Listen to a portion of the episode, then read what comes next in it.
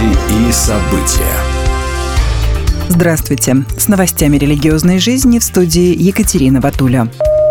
Патриарх Московский и всея Руси Кирилл направил мэру Москвы Сергею Собянину письмо с ходатайством об установлении мемориальной доски, посвященной музыканту и актеру Петру Мамонову.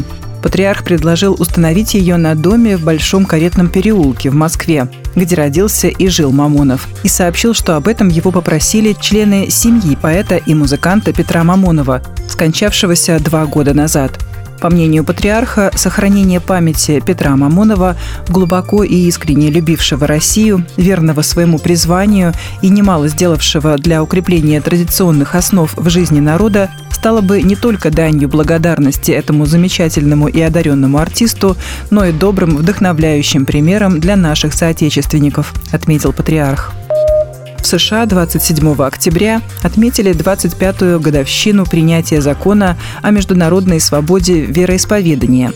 Организаторы мероприятия напомнили, что 360 миллионов христиан по всему миру все еще подвергаются жестким преследованиям и дискриминации за веру, пишет Седмица со ссылкой на Catholic News Agency. Конференция католических епископов США назвала закон о международной свободе вероисповедания краеугольным законодательным актом США, поскольку он определяет свободу вероисповедания как приоритет внешней политики Соединенных Штатов.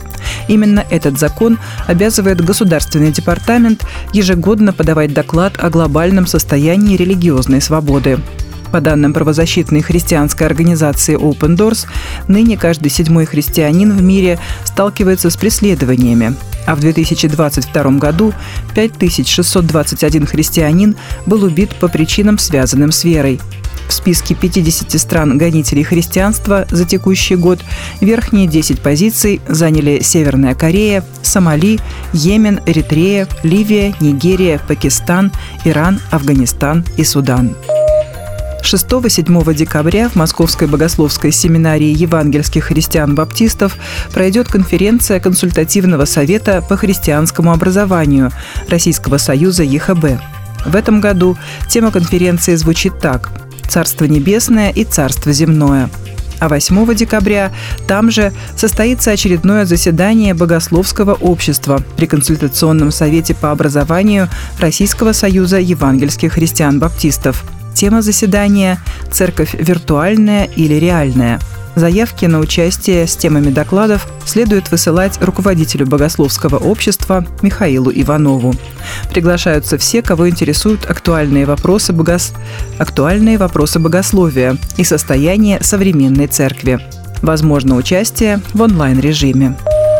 Потоковый сервис Minno Kids и создатели сериала «Избранные» Angel Studios объявили о выпуске оригинального анимационного сериала для детей «Юный Давид», который расскажет о жизни царя Давида в детстве.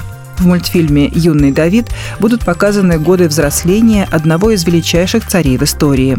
Каждая серия, основанная на библейском контексте и наполненная множеством реальных людей, мест и событий, с которыми мог столкнуться Давид, посвящена одной из определяющих характеристик Давида – того, кого Бог назвал человеком по своему сердцу.